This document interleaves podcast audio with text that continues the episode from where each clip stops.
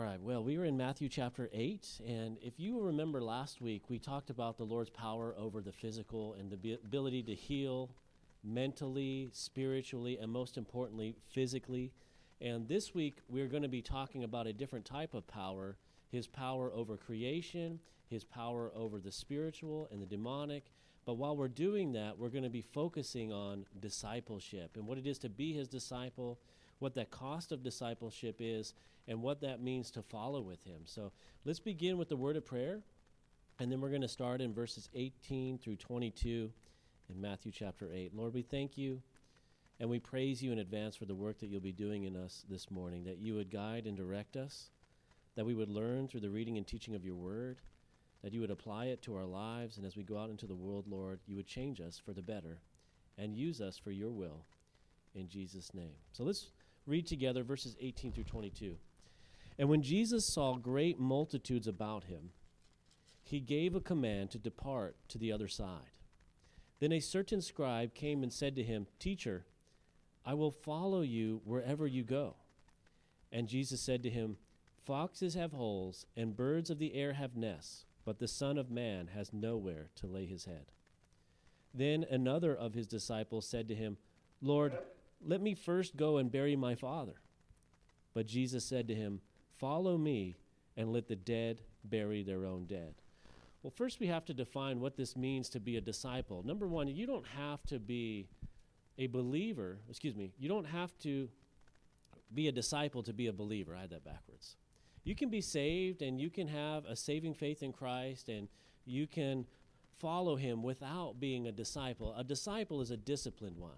So let's look at the context here. The multitudes are following him. So the multitudes is everybody. That's the curious. That's the spiritual seekers. That's those that just want to be healed. But it doesn't mean they're all for him, because we know that people are there to challenge him, to test him, to come against him. All of that is included in the multitudes, those that are gathering around him. Then you have this next level, and that's the followers and the believers. You can have a saving faith in Christ and not be a disciple. But when he's speaking about discipleship, that disciplined one, that learner, that follower, that means that not only are you a believer and are you curious and are you seeking him, you're obeying him, you're being used by him, and he is teaching you. That is somebody that wants to deny themselves and follow after him, because that is the cost. Now, it is difficult right off the bat to define this, because many people feel a calling, or they want to follow after the Lord. They feel like they want to be a disciple, and these are two guys here. But let's look at the context here.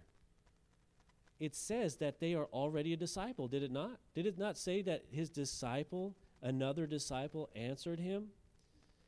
So the question from this disciple was, "I need to go take care of my family first, and I'll follow you."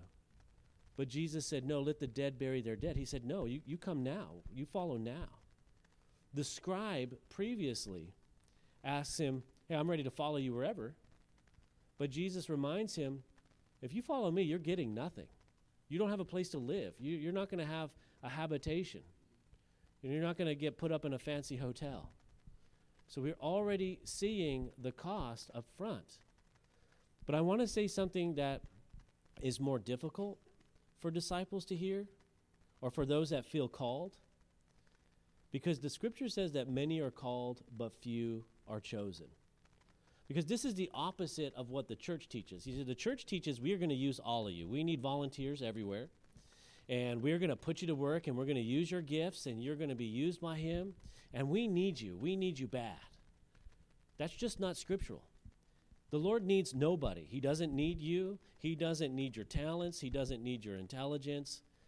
And many people feel this calling to follow after him or be used by him because they want to be lifted up, or they want to be exalted, whether they know it or not, seen well, have a good reputation. And the Lord says many are called, but few are chosen. We're going to talk about why that is as we continue. And then we're going to also talk about enduring the cost. Many people count the cost. Many Christians come to church, you're in your Bible, you're reading the word, you know the verses. It's one thing to count the cost. It's another thing to actually endure the cost. Jesus tells us clearly to be at that level, that growth, where you're calling him Lord, where you're obeying him, where you are a disciple. In Luke 9, he said to them all, "If anyone desires to come after me, let him deny himself, take up his cross daily, and follow me." The emphasis is on the denying yourself. You see, what happens is most people that come to me and they feel a desire to be in ministry, they have a desire to follow after the Lord, they want to be used by him, they tell me the calling he has on their life, they tell me how God is bringing them and wants to use them to do whatever it is. We need to realize that you don't matter if you're calling yourself a disciple. If he's calling you, that means to deny yourself, not to be exalted. Your reputation's not going to matter. The way people think about you are going to matter. The job he gets you or he leads you into is not going to matter. It costs to seek after the Lord. And it is difficult. It says to take up your cross and follow after him. We know that the cross is an implement of death. It was the most torturous death sentence the Roman government would give. It was to make a point. And we are to pick up that cross and follow after him. And so no, your family doesn't come first. No, your personal material gain, your health, your well-being, your reputation, your life, it doesn't come first. And we find in our mind that the Lord has a plan for discipleship that I'm going to be honest with you, I don't like. But it doesn't matter because he is the Lord. If you're a disciple of Jesus Christ, then he is in absolute control. He leads. Now, don't get me wrong. He has no conscripts. He only takes volunteers. See, he gives them the option, doesn't he here? When they ask those questions, he doesn't say, this is the way it's going to be. No, he tells them, you want to follow me? This is the cost. Or you want to take a break? You don't? Oh, then you're not called. You don't follow me. Now, when it comes to our family, he tells us that if you want to be a disciple, he has to come first over them. It's kind of mean, but if you think that's mean, look at the way it's translated in Luke 14:26. If anyone comes to me and does not hate his father and mother, wife and children, brothers and sisters, yes, in his own life also, he cannot be my disciple. I want to focus on two things. Is he telling us to hate our family? No, of course not. We know it in its context. He's saying that our love for him and our passion for him, our desire to seek him, is going to make us do difficult things that we normally wouldn't do. But what we skip over in this verse is the second part, and his own life also. Your own self is to be so far down the list that it doesn't matter. The problem is we always put ourselves first. When we do something well, we want everyone to acknowledge it. If we do something at a certain level, we expect to go to the next level. And here, the Lord is teaching us that none of that matters if you follow after him. You guys know me. I'm a simple guy. I start to have an analogy to history or to warfare or to something. Every single person there in D-Day thought that they were going to win the Medal of Honor, that they were going to make it and be victorious and conquer, 100 Germans on their own. But when that ramp fell, the men started falling right with them. And counting the cost of discipleship is the same way. You're not promised a promotion or a position. You're not promised a responsibility. You're not promised a ministry. You're not promised anything except to deny yourself, to be used by him. Well, this doesn't sound like a good gig. I don't want to do this. I don't want to hate my family. I don't want to have everything be last in life except for him. That just sounds selfish and ignorant and mean. What a mean master. And I don't want to stay there.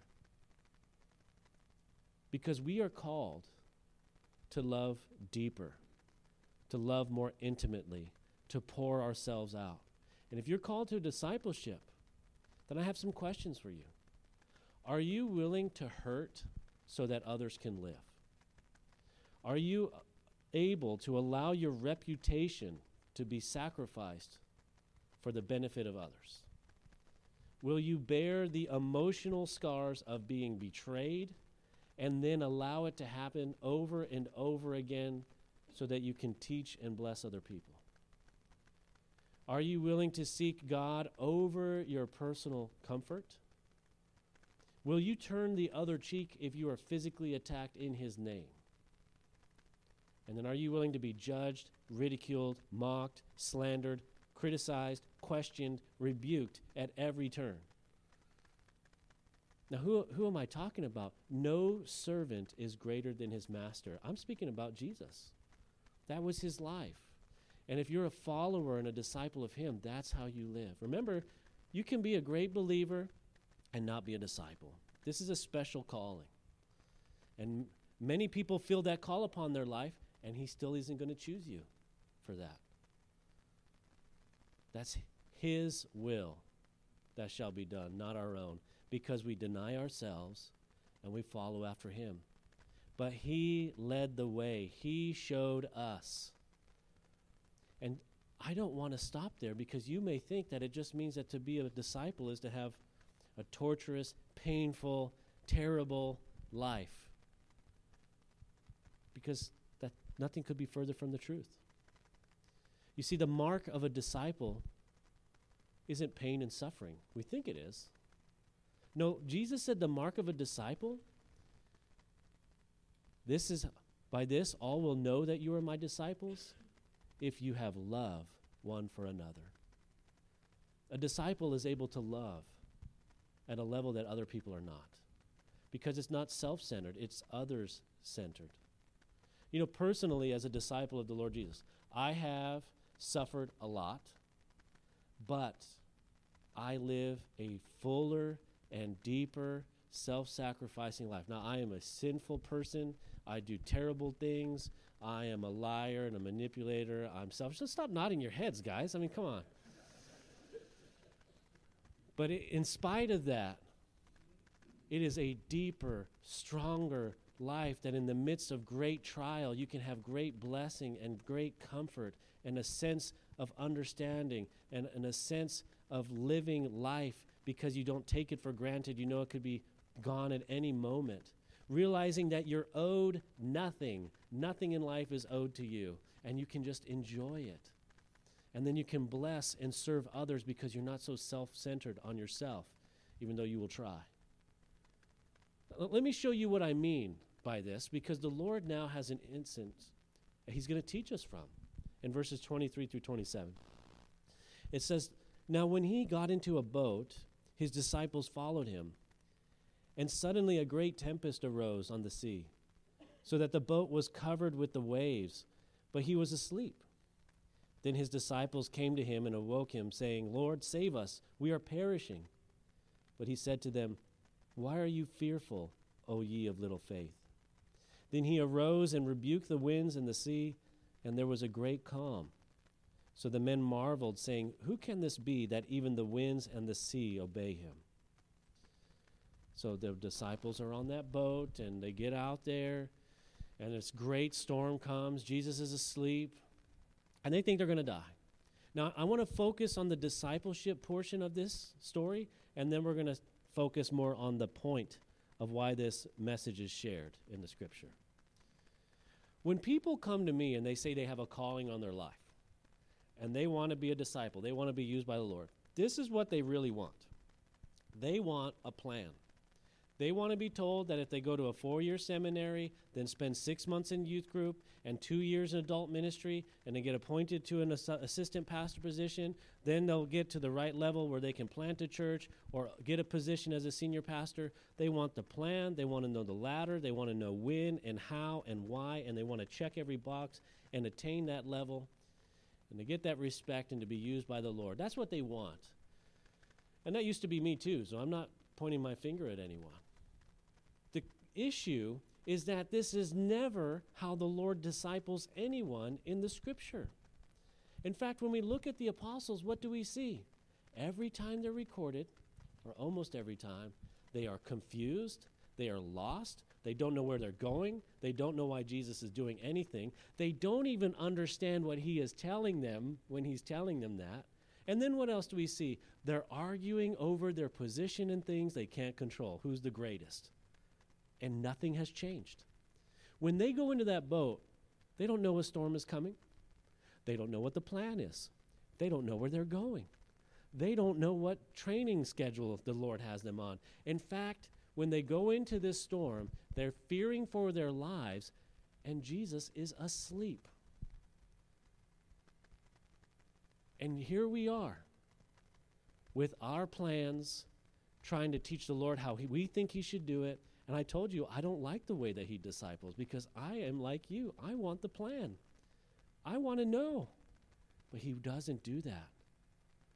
He doesn't do that because he wants us right there with him. He knows that if he gave us some kind of schedule, we'd be off. Lord, watch me do this. Let me impress you. But we have no power over anything. Apart from him, we can't do anything. Now, I want us to know that if you're a disciple or a believer, the storms of life, they come on all of us, on your neighbor and on yourself. Everyone goes through life the same way. In fact, Jesus told us that back in Matthew chapter 5. He said that you may be sons of your Father in heaven, for he makes his sun rise on the evil and on the good, and sends rain on the just and on the unjust. We all go through the storms of life. The difference is some people have the Lord with them, and some people don't. I always wish that I could be the kind of disciple that no matter what storm or what comes, I would just be asleep with him, resting in the trials of life. But no, that's not me. I see the storm coming, and I'm grabbing ropes, and I'm getting an oar, and I'm like, let the Lord sleep. We got this. Let's go, guys. We'll handle this storm on our own. Let's show him what to do. It just doesn't how it works. In the real storms of life, I'm panicking just like everyone else. I just have a better poker face. And they wake up the Lord. You know, we're going to die. We're going to die. Wake us up. And Matthew is the only gospel that records that he rebukes the disciples, the apostles, for their lack of faith. And then he gets up. He rebukes the storm, and it is instantly calm. You know how I am. I read a little bit between the lines. That's not healthy and it's not good. But I think of the Lord just like, what's your guys' problem? Then he goes back to sleep. He's in absolute control of all things at all times. If the Lord has called you to change the toilet paper rolls out in the bathroom, then praise God for it. If you feel like you're called to a greater ministry and he doesn't call you and select you, okay. You may think that he's asleep on the job, but he's in control of all things. You could be resting with him and enjoying your relationship and living life fuller and loving life. And instead, you're freaking out about all the things you can't control. And secretly, you want to wake him up and say, Lord, let me share my plan with you. Instantaneously, the storm is silenced. We think we have so much to add to God's kingdom. We have nothing to add because we are nothing. We deserve nothing.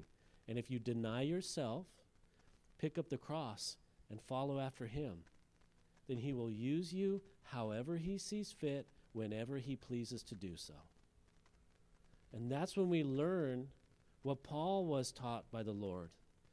In 2 Corinthians 12:9, when the Lord replies to Paul and says, my grace is sufficient for you, for my strength is made perfect in weakness.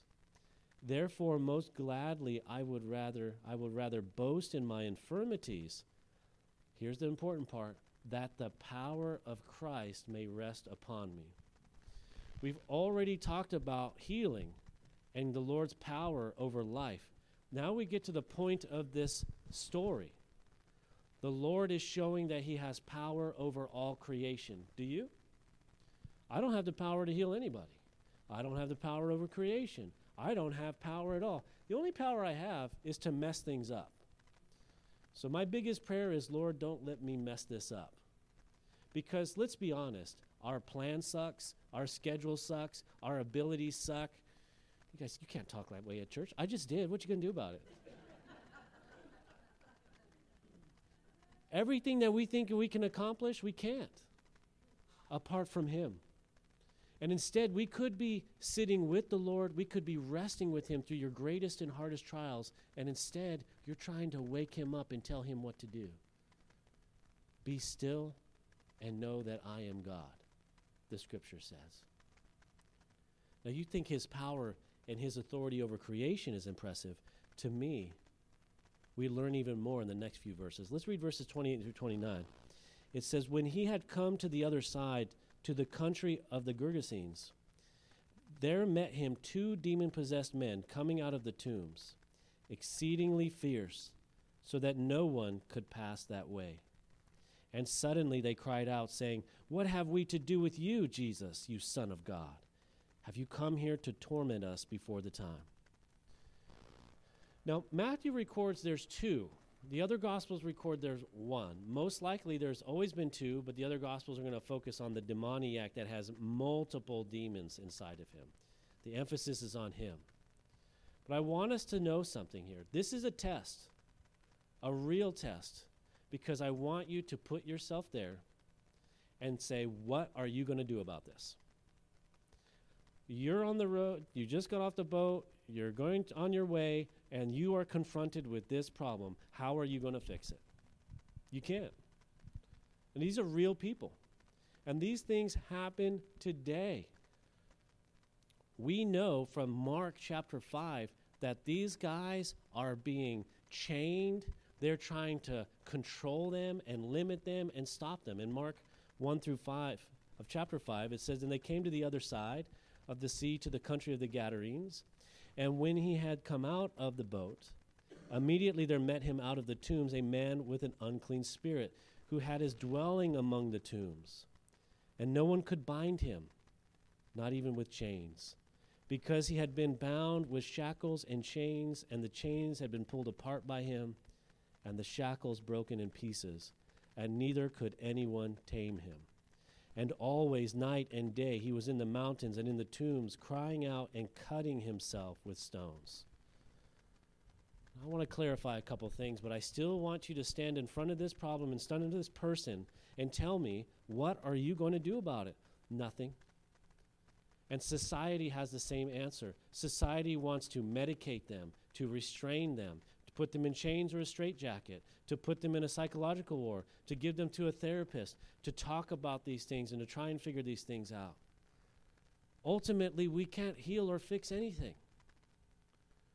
And I want to be crystal clear here, because this is a demonic possession, which is very, very rare in this day and age. I haven't seen it. I've been in and around ministry for 20 years. I have not seen that personally. I've seen demonic oppression. And every person experiences spiritual warfare from Ephesians 6, the fiery darts of the wicked one. What does that mean? That evil thought that crosses your brain at the wrong time. You're like, where did that come from? That's the enemy.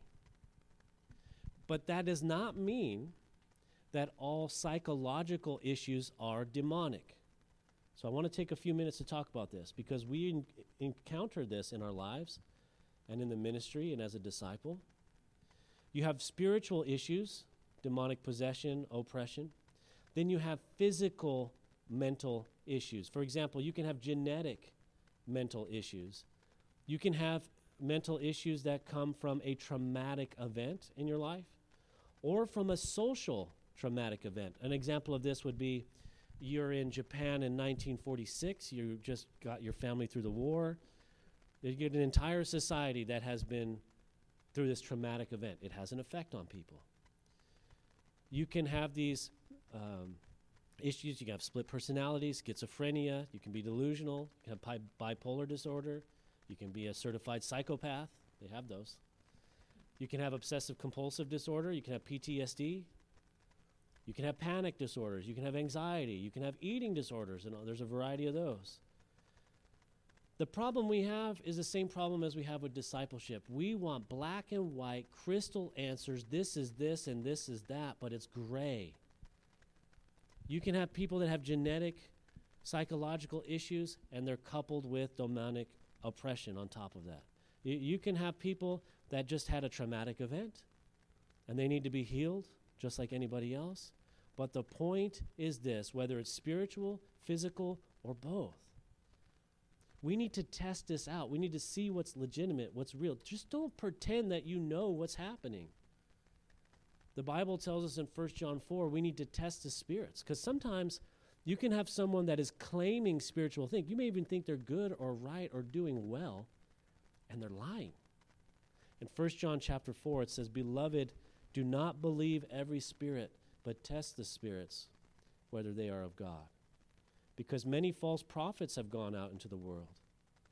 By this you know the Spirit of God. Every spirit that confesses that Jesus Christ has come in the flesh is of God. And every spirit that does not confess that Jesus Christ has come in the flesh is not of God. And this is the spirit of the Antichrist, which you have heard was coming and is now already in the world." Let's bring this back home. What if this is your father, your son, your neighbor, your nephew, your coworker? And this is happening to somebody that you love and you know, and there is nothing you can do about it. What are you going to do? Don't you have a plan for the Lord? You've been telling him how you need to be a disciple, a Bible teacher, how you need to be a leader. You told him, where's your plan now?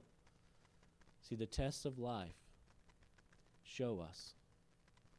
Now the Lord, we know, even though society wants to chain him and limit him and box him, the Lord has a different plan. In verses 30 through 34 it says, "Now a good way off from them there was a herd of many swine feeding. So the demons begged him, saying, 'If you cast us out, permit us to go away into the herd of swine.' And he said to them, 'Go.' So when they had come out, they went into the herd of swine, and suddenly the whole herd of swine ran violently down the steep place into the sea and perished in the water. Then those who kept them fled, and they went away into the city and told everything, including what had happened to the demon-possessed men. And behold, this whole city came out to meet Jesus, and when they saw him, they begged him to depart from their region." So Jesus has absolute dominion. He can heal earlier in the chapter. He has dominion over creation because he's the creator. He has power over the spiritual because he is the King of Kings, the Alpha and Omega. He has the complete ability to do anything he wants whenever he wants. And he heals this person. Again, is it your father, your nephew, your son? This important person, the Bible says they're sitting up in their right mind and having a conversation after this. Society could fix nothing. How many psychotic drugs do you have to give a person? How much marijuana do they have to smoke? How many counseling sessions and psychological sessions and straitjackets? And they can't fix anything. But the Lord moves and he touches and people's lives get changed. Now for the believer, we talked about this last week. He doesn't heal us in the timing that we want. And for some of us, the answer is going to be no. He will not heal that person in your life with that issue. But when they close their eyes for the last time and enter into the kingdom, they will be healed permanently and forever. And we will be in their presence and we will speak in a right mind. And boy, will we have some interesting conversations, won't we? But I have seen people with extreme cases of psychotic issues, extreme cases of PTSD.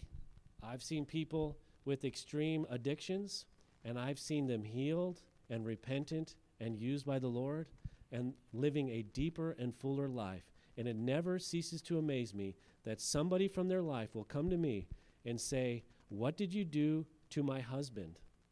Did you brainwash him? What did you do to my child? They're in some kind of cult now." And I just kind of chuckle because you liked them better when they were on meth? You liked her better when she was out in adulterous relationships and at the bar, and now she's in church 4 days a week, and you're upset with me? You see, when Jesus heals these people of the impossible, they don't welcome him with open arms. They gather together and say, "Can you please go away? We don't want you here." Did you think that anything was going to change today? Did you think that anything was going to change in the way that he disciples and teaches us? Jesus has the power to heal because he is life.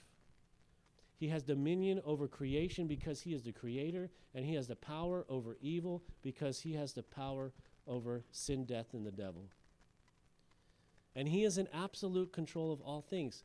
I pray that I can one day be the disciple that is sleeping with him on the boat through whatever trial in life comes. Because the people, they're going to question everything that you do. And I don't have the power to do anything. But if I'm with him and he's doing his work and I stay close to him, then nothing else really matters.